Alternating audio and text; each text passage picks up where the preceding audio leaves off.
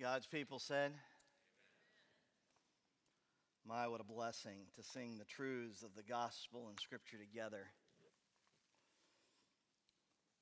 So thankful for how Pastor Josh puts together the services, and of course, you can very plainly see the theme that's before us in these days the advance of the gospel, the making of disciples, the being the call to be obedient to that command to go make disciples.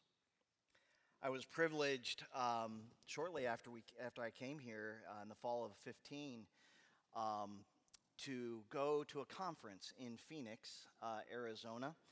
And that song that we just sang, The Holy Church, was written for that conference. And uh, there's a significant ministry out there. They have a Bible college associated with it. Um, and uh, anyway, it was, it was neat, uh, obviously, to sing a new song. Uh, Chris Anderson had wrote, written the words, and then they put it to music, um, especially for that conference. But on the final night of the conference, um, they had on the platform, again, it's a, a, large church, but they had on the platform, uh, as the song says, Christians from every tribe and tongue and nation. I don't know. It was a multitude of people and one after another they would recite John 3:16 in their native tongue. It was beautiful. And they had it, you know, planned and, and everything else and the platform just kept filling in and filling in and filling in with these people as it was recited time after time, and the music, of course, coming in behind it, and then we all sang uh, that hymn together on that final night. It was a special time. And that's the beauty of what God is doing through the gospel. That one day we will, his children, stand in the throne room of heaven with all people of every tribe and tongue and nation to proclaim his glory and the truth and the wonder of the gospel. And so this morning, let's, let's put an exclamation point on this today, shall we? We quote this verse around here all the time from James 122, often at the conclusion of a service or, or of a message. To be doers of the word and not hearers only. That is, as James opens that epistle to the early believers, to the early church, he drives that point home. And of course, you know, the book of James is an interesting one, and, uh, and there's been lots of discussion around it through the years. But when you study it in the full scope of, of Scripture and the gospel, um, particularly the New Testament, I think it's very obvious that, that it is that point, that, that thesis, as it were, that the Holy Spirit gives to James. The obedience to God did not end with the coming of Jesus Christ and his death, burial, and resurrection and the wonderful gift of, of grace to us all. But we are able now to obey because of that and out of that working of grace. And so we are still called to be doers of the word and not just hearers. But it is not a religion of legalism, it is one of service out of grace because of God's mercy. And I certainly hope that we understand this not only as a personal directive, but as a corporate directive as well. Yes, we we each, each individual believer needs to take that and apply it to his or her own heart, but and live it out each and every day. But but even then, as, a, as an assembly gathered, particularly in this place, in this community, at this time, we are to do that and be living it out. Over these past four weeks, there's been no question in our minds about what the scripture teaches us regarding the subject of making, mentoring, and maturing disciples. We know what we're supposed to be doing. We also know that we must not try to do it in our own power, but that the Holy Spirit fuels us as we seek to serve humbly and obediently. God hasn't asked us to do something we can't do. We can do it through the power of the Holy Spirit. We've seen together over these last few weeks how discipleship is defined in the Bible. We have seen how Jesus demonstrated it to his disciples and, and through the preservation of Scripture to us as well. He invited people into a discipleship relationship. He instructed them, he entrusted them to go and to do, and he empowered them. From the book of Acts through the epistles, it is clear that the local church is the primary institution to which this awesome task has been delegated. We cannot say we didn't know. We didn't know. The final piece, of course, as we have looked at these, is implementation. We've seen it defined, we've, we've seen it demonstrated. We, we understand it's been delegated, but, but then it has to be implemented. We have to do it. Christians through the ages have faced this same challenge. They have, it is first passed down by word of mouth. Then, under inspiration of the Holy Spirit in the mid and late first century, it is written down. And it has been passed down through the ages, lived out by every generation of believers since the resurrection. And in every age and in every civilization and every culture and every context, the question has been okay, but how do we do that? There are some certainly non negotiables in it. You have to preach the gospel.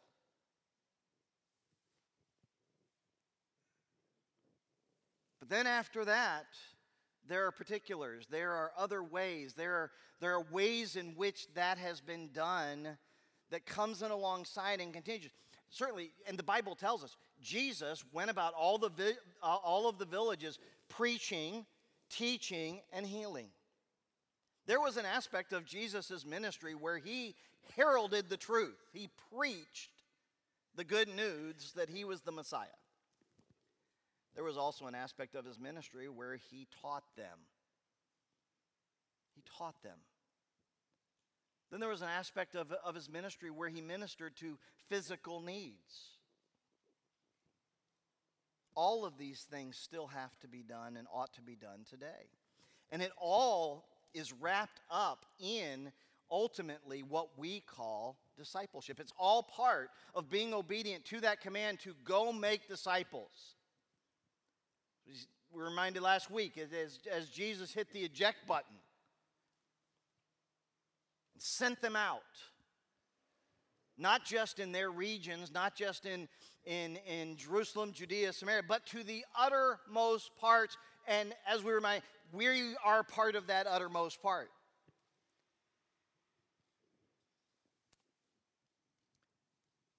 So, implementation. What is discipleship going to look like here in this place at this time? How is it going to be implemented for us in these days at Farmington Avenue Baptist Church? Because that's really what it comes down to. Okay, we got it. We know. Hopefully, you've been convinced, not by me, but, just by the power of God's word, this is something we should be endeavoring to do. God's assembled us here in this place for this time to do it. Okay, well, then how? We cannot be reminded enough, and I appreciated the fact that Pastor Josh had that passage from Matthew 28 read for us yet once again because we cannot be reminded enough. It cannot be overstated. Discipleship is a divine directive.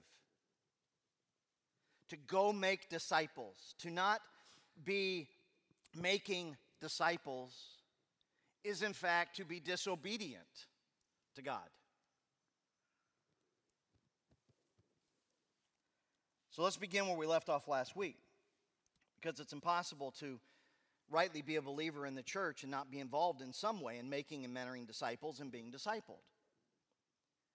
Discipleship isn't exclusive to the church, but it is the primary vehicle God put in place. When you are involved and present at the time specifically designated on the church calendar, as it were, it's not only a benefit to you, it's also an encouragement to others in the family, in the church family. This past Tuesday morning, we were talking in a uh, discipleship group that I host in my office with some businessmen. And one of them said, and I just, I just started laughing. I was like, thank you. That's actually in my notes for this coming Sunday. But he made that point. We were, we were talking about, you know, how, you know, kind of the iron sharpens iron and, and so on and so forth. And we're all coming together and we're so encouraged by that time. Um, you know, anytime we get together with believers. I was like, yes, exactly. I know. I look, I will admit I don't want to be here every Sunday. There, I said it.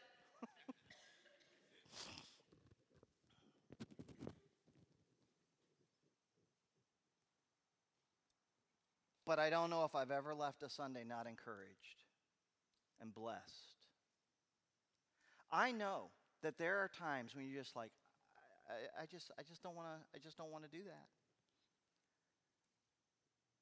But you come and and you know what? Not only are you going to be encouraged and blessed by, but your presence, even maybe though in your own heart, in your own mind, a little begrudging, and where most of us are good enough fakers that nobody else knows that that's what's going on in our heart and mind at the particular time, because we know how to smile and nod and say, Good to see you tonight. But your presence is a blessing to the others that came, and you know what? Several of them may be going through the same thing in their minds and hearts as you were.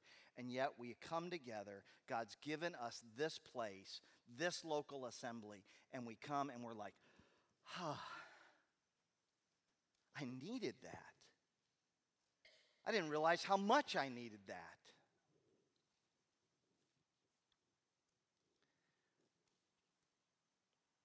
The local church body it provides an organization of accountability and functionality through which believers can accomplish God's purpose. Discipleship is best accomplished through the local church. Now, again, we talked about this last week. I am thankful for the other parachurch organizations and ministries and publishing houses and all of those things. I am thankful for that. But, folks, it is clear in Scripture God ordained three institutions the home, civil government, and the local church. And that was it. The gospel exploded out of Jerusalem. And there was not a Christian camp and a Christian publishing house and a Christian discipleship organization present. But there was the local church.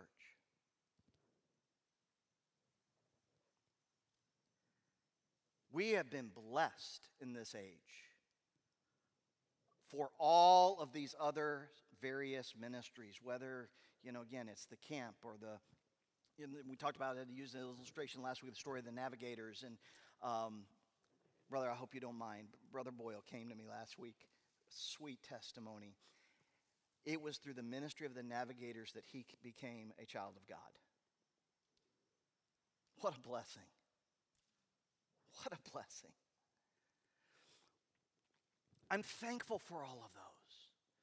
But in this age, we kind of look around and we're like, oh no, if any of them ever went away, what would we ever do? The local church will stand. The local church will endure. It is God's ordained institution, and the gospel will advance, and disciples will be made and matured. It's my belief, based on the study of God's Word and, and quite frankly, practically validated through the years of ministry, that once a believer realizes the need to be discipled and to disciple others, we also have that, that struggle to pr- learn how to prioritize the opportunities being involved in the function within the context of a local church, it is so important, and it really is the place to start. Filter everything else out from there. because it is the organization, it is the function, the biblically ordained function and organization of the local assembly that provides, as it were, an umbrella of accountability for all of us. You see, what we do, and I'm not talking generally here, though I think it could be said in most general terms, but I just, we're, we're like, this has been a big funnel, okay? And here we are. We're down here at the point this morning for us. What we do here in this place is founded on God's word, God helping us. I don't know of two sentences that make it more plain than what Paul writes to the local assembly of believers at the church at Colossae. And I want, you to turn to Colossians 1. We touched on this last week, and, I, and this is kind of the exclamation point for us in these weeks. Colossians 1, if uh, you've got a pen or something, there's some words here to highlight or underline or something because this really, again, I, I don't know two sentences that make it more plain. What is discipleship? How to do it in the church age. Paul writes in Colossians 1, recorded for us in verses 28 and 29. Him, capital H, talking about Christ, him we proclaim, warning everyone and teaching everyone with all wisdom that we may present everyone mature in Christ. For this I toil, struggling with all his energy that he powerfully works within me. This, this is it. Notice the four actions, as it were, that we need to expect as we endeavor in discipleship. They're right here in front of us. As Paul says, warning, teaching, presenting, and toiling. And we're just going to walk right through those here this morning because this, this is it. This is how we do it. This is how he was instructed instructing them to do it at Colossae. This is how we do it now 2000 some almost 2000 years later.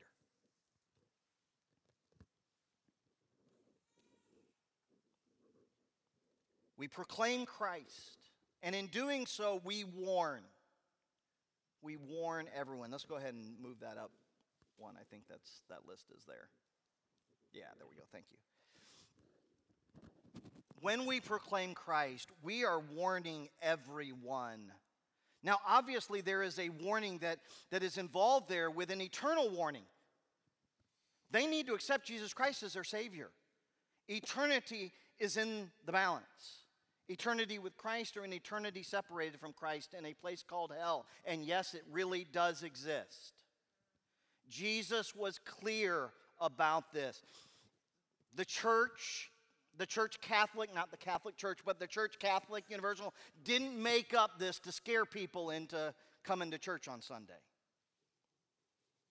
Jesus spoke of hell often. And eternity hangs in the balance when he gave the, the command to go make disciples. So, yes, we are warning. But even beyond that initial warning of the gospel of salvation, there is the warning then of now continue to grow. And that is that's encapsulated here because look at the progression. Can you not see how they build on each other? Jesus didn't Jesus never intended for people to get saved as we say it now and then just that's it. Just keep living their lives. No, in fact he warns the epistles we are warned against that. There is to be growth. Paul talks about Yes, in the early days, we, like a baby, desire the sincere milk of the word, but then we progress until one day we're like, give me the steak. Hence, we're going through the book of Romans, and we'll resume that in a couple weeks. This is an interesting word. It, it's the Greek word noutheteo, which is we, the same root we get. Um, some of you may be familiar with the term nouthetic counseling. It is, it is what my son Robert uh, does uh, primarily, but of course he's pastoring now, but um, the counseling ministry that we had here for a time. It is simply counseling founded in Scripture that's this word. It, it is to put into the mind, to reprove. Paul said it another way when he wrote to his son in the faith, Timothy, in 2 Timothy 4. He said, I charge you in the presence of God and of Christ Jesus, who is to judge the living and the dead. This is a passage preached at probably just about every ordination to the candidate, but it's certainly one that's referenced. Paul looks at him, and it's as though he just reaches out and points at him through the miles. I'm charging you in front of God to do what? Preach the word be ready in season and out of season.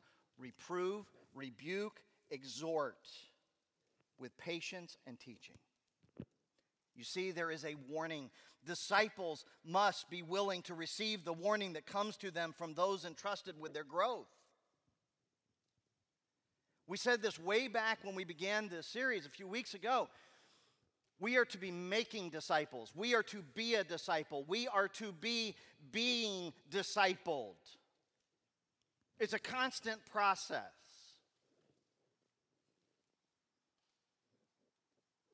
Can I say that a true disciple will, in fact, receive the warning? Think about Judas versus Peter.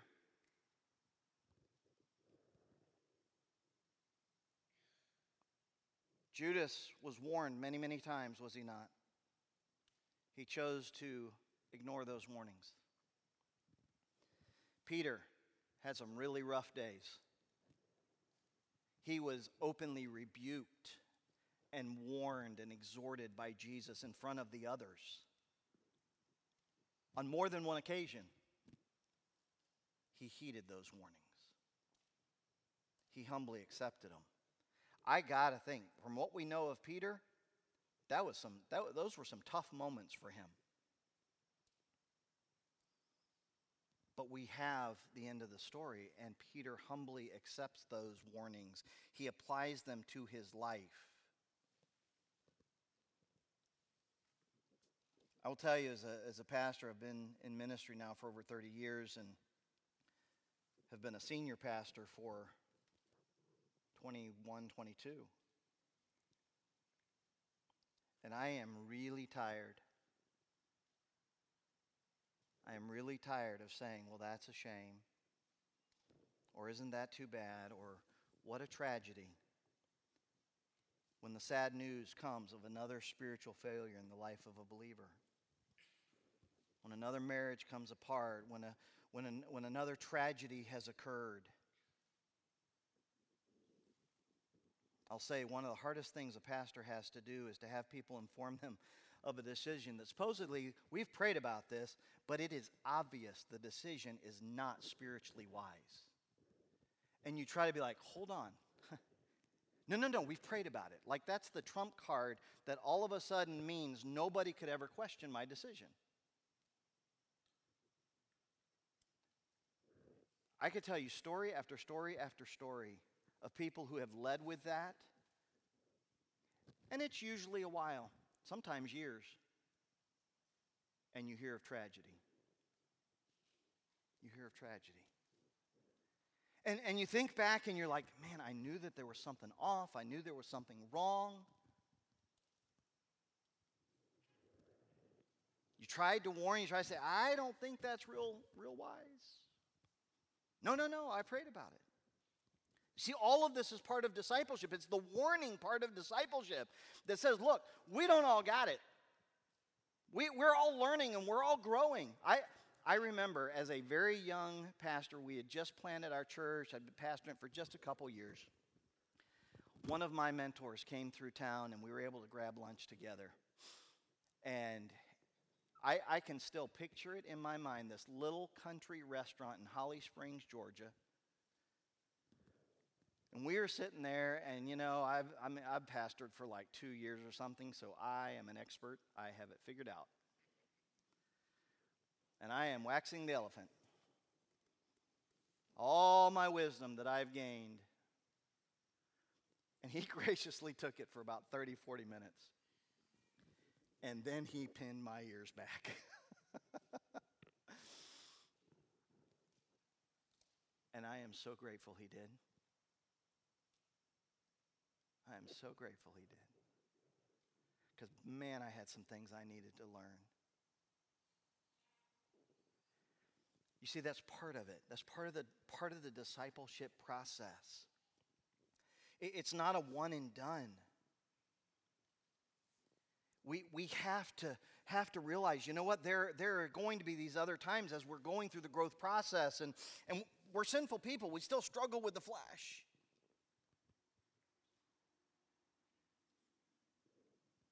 When a spiritually mature person tells you, I don't think that's a really good idea, you would do well to give that very serious consideration. This is placed side by side, warning is, with teaching.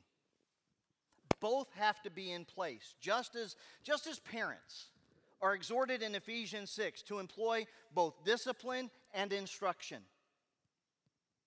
In discipleship, there is warning, there is teaching. Notice there in the text, it says, warning everyone, conjunction, and teaching, not or. It's really important to pay attention to what it says. Warning, and they are inextricably attached through the through the inspiration of the Holy Spirit. Teaching is accomplished in many ways. There have been various programs and methods employed. For us, for Farmington Avenue Baptist Church, we're implementing what we're calling growth groups, not original with us. But I like how it just I like how the picture is. The basis for this particular method or program, it, it's based in the one another passages of Scripture. This passage in Galatians chapter 1, the example of Jesus. Interaction is so very important. You see, everything in the New Testament points us to the fact that Jesus intends for believers to be involved with one another. Again, another one of my mentors, man who's impacted my life greatly, Dr. Les Ollila, he says it this way he just says, it's just life touching life. I love that. We're just living life together, exhorting and encouraging and comforting and challenging and warning and teaching one another.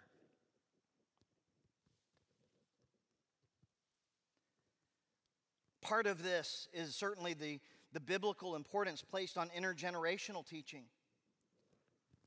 Paul passes this along to Timothy and to Titus and, and thus to us. Peer to peer is good, but, but it's incomplete. Young adults, young Christians alike desperately need the input of those who are more mature. The reality is, the information age that we live in, it is not ushered in the age of maturity. There's a lot of information available, and just because you've got information doesn't mean you've got wisdom. And that's what comes along with discipleship. When this is all done, the warning laid side by side with teaching, it's all about maturing. That's the presenting. And pardon me, back when, you know, back in Bible college days and stuff, we used to call it snack shop theology. Because we'd all gather, you know, and have our milkshakes and eat our burgers and fries and stuff and talk about what we're, you know, learning in our theology classes as if we had it figured out. We were just swapping ignorance. But we grow. And thank God for all of us. We had those that were older than us pa- patient professors, patient pastors, patient parents and yes, even peers. All of that coming together, warning and teaching. And Paul now gives the reason behind the warning and the teaching and that is occurring. Because there's going to come a day when those entrusted with the spiritual care of the church are going to have to give a report. That is clearly taught in Scripture. And Paul understood this. He said, We've been faithfully warning and teaching. Why? Because one day I want to be able to present everyone mature in Christ. What a thought. There's not a believer here today, there's not a believer in this room who doesn't long to hear, well done. Well done. We all pray that when the day comes and we stand before Jesus Christ, that we will hear that, well done, good and faithful servant. The faithful servant is not the one who takes up a seat each Sunday. That would be tantamount to burying the talent in the ground. To hear the affirmation, the talent so graciously given has to be stewarded. Discipleship is how we steward the talent of the gospel. In the closing sentences of the book of Hebrews, the Holy Spirit, through the author, gives several final exhortations to the early church. One of those is in Hebrews 13 17. And he says this Obey your leaders and submit to them, for they are keeping watch over your souls as those who will have to give an account. Let them do this with joy and not with groaning, for that would be of no advantage to you. What a statement. Again, anyone who anyone who's called to, to the ministry of pastoring, this is one that, that rings in our hearts and our minds on a daily basis. And, and does it not hearken back to that warning? We want to present everyone mature in Christ. Now, we could all tell the horror stories. And, and all of a sudden, now our minds start running about, well, yeah, but I know those who have abused their leadership. Me too. Shame. Shame. There's no covering it, there, there's no, no glossing it over. Yes, it has occurred. It's also not an excuse not to be biblical in our discipleship. There's not an alternative. God will deal with them.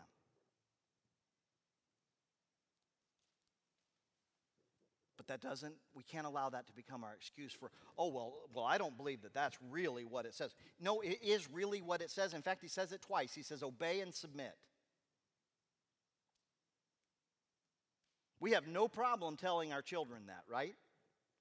The government has no problem telling its citizens that, right? And yet we get into the other ordained institution by God, into the church, and everybody's like, can't tell me what to do. I have the liberty of the Spirit. If you do, the Holy Spirit confirms in your heart you're supposed to obey and submit. You're supposed to heed the warning. You're supposed to learn from the teaching because it's all given and powered by this desire to ultimately one day present you mature in Christ. Thank God for those through the ages who have prayerfully considered how can we do this in our time? Thank God for a shoe salesman from Boston who got burdened for the little rugrats running around the streets and said they need to hear about Jesus, and he started a Sunday school. And he warned them and he taught them. Thank God for those kinds of ministries. Thank God for, I don't know who it was, but somebody came up with the idea when, you know, buses came around, and maybe they did it with wagons, I don't know, but, you know, the bus ministry. It had a time and a place.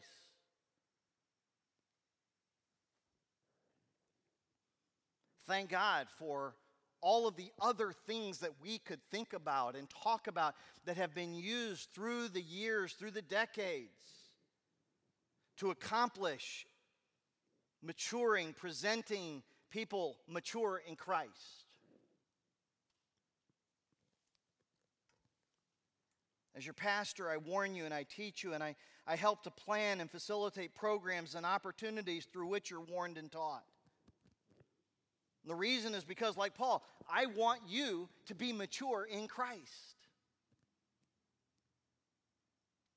I'm not interested in you just showing up on Sunday morning.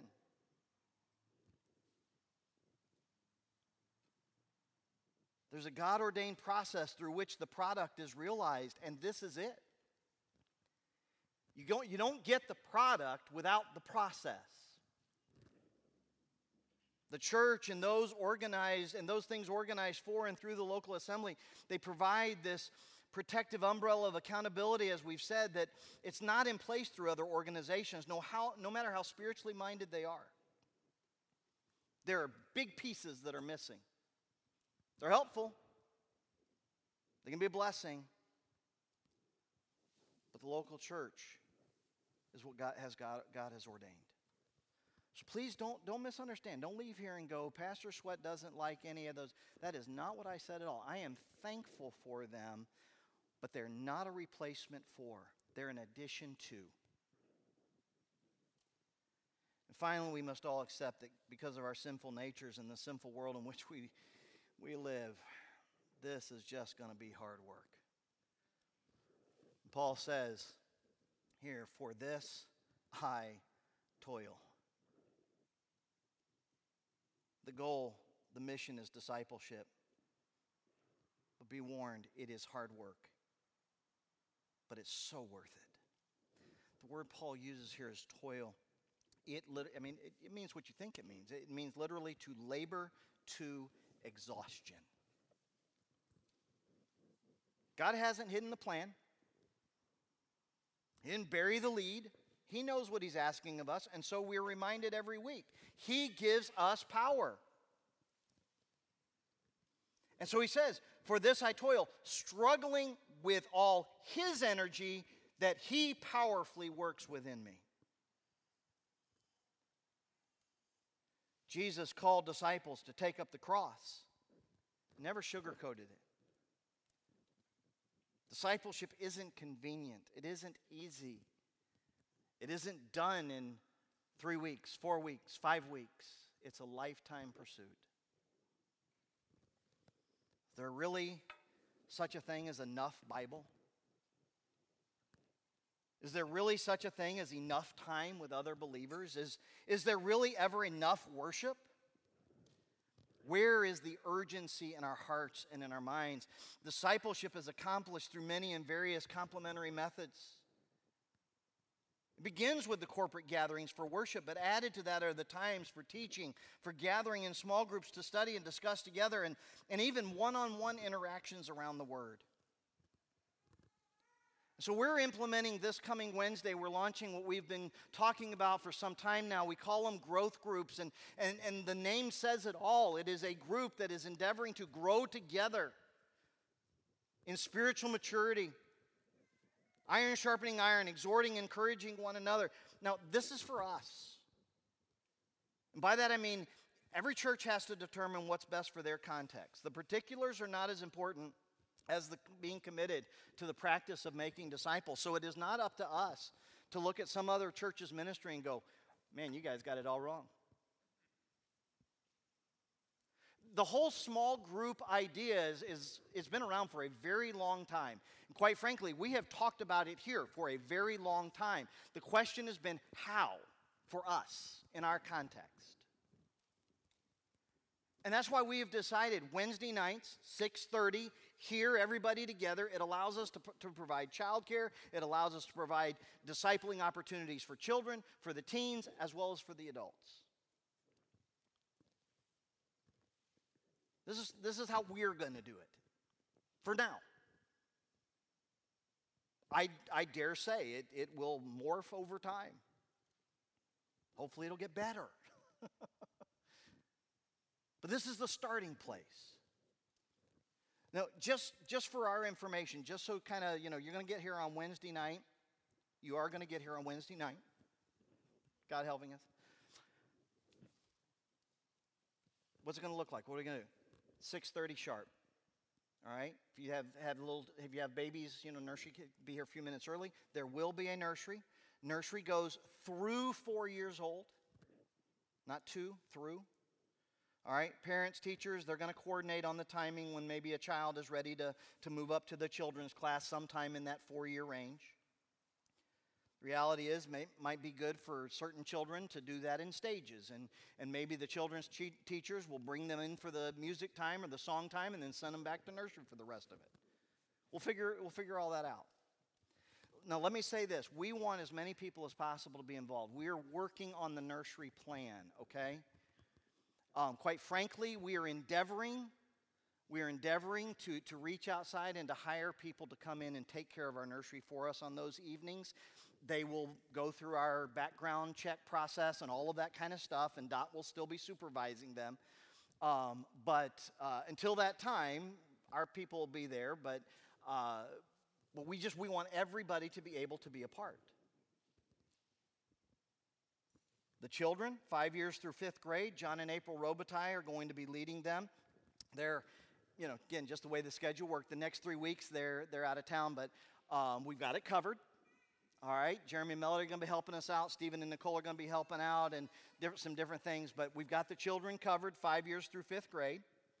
All right, so again, that's a big range, but but that's what we have the ability to staff at this time. So so parents, please help us and be understanding and supportive. The teens, the sixth through the twelfth grade, they're going to be studying 1 Samuel right along with adults. All right, on their level, in their place. Stephen and Nicole will be, be leading that. And then the adults are, desi- are divided up into two groups. We've had those sheets available again. If you're not on the sheet, if your name's not on the sheet, it doesn't mean you're not welcome or you can't participate, all right? The scariest thing ever is, as a pastor, making a list or starting to say thank yous and you forget somebody. So just show up on Wednesday night at 6:30. We'll get you in a group. All right. Um, and so you know, again, and you don't have to be a member of Farmington Avenue to be a part of this, all right? If this is where you worship, you're welcome to come and, and join us in these times and, and be a part of, of one of these groups. They'll be, we'll be in these groups from September all the way through May, all right? This isn't a five or six week thing. This is September to May. We're going to fellowship in these groups. We're going to minister in these groups. We're going to study God's word. We're going to pray together in these groups. All right, so at 6:30, Nursery will be staffed. Everybody, the children, just like on a Sunday morning, children, adults, everybody will meet in the chapel for about 10 minutes, a couple announcements, couple songs, then everybody gets to their group. Children to theirs, teens to theirs, adults to the two separate groups. Uh, the Sparkman's group is going to meet in the chapel. The chairs will get rearranged real fast into you know more conducive time for, for discussion. Our group, we're going in my office. One of the reasons we built my office like we did a couple summers ago is for this purpose, for things just like this. So these are going to be exciting days for us as a church family. And I don't want a single one of us to miss out on the thrill that it is to form these bonds with other brothers and sisters in Christ that only come through interactive study and discussion of God's Word, life touching life, iron sharpening iron, loving, exhorting, encouraging, caring for one another, praying with one another. This is discipleship. This is what God has called us to do, to go to make disciples. We do all of it because it's directed and commanded by Jesus. And we do it through the power of the Holy Spirit working in us. We do it by His grace and for His glory. Let's pray.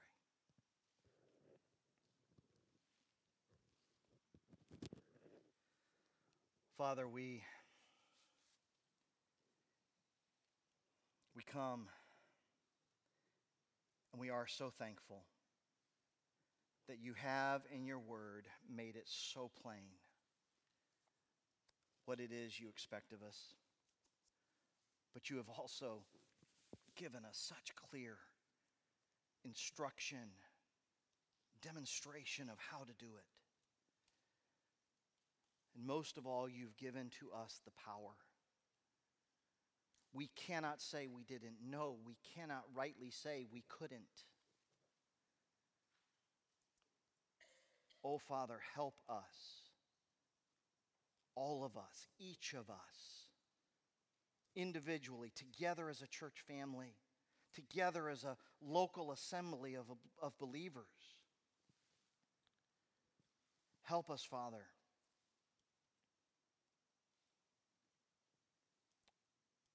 Help us to receive the warning. Help us to faithfully teach. Oh, Father, help us to mature, to be what you want us to be. Yes, Father, help us to be doers of your word and not hearers only. We pray these things in Jesus' name.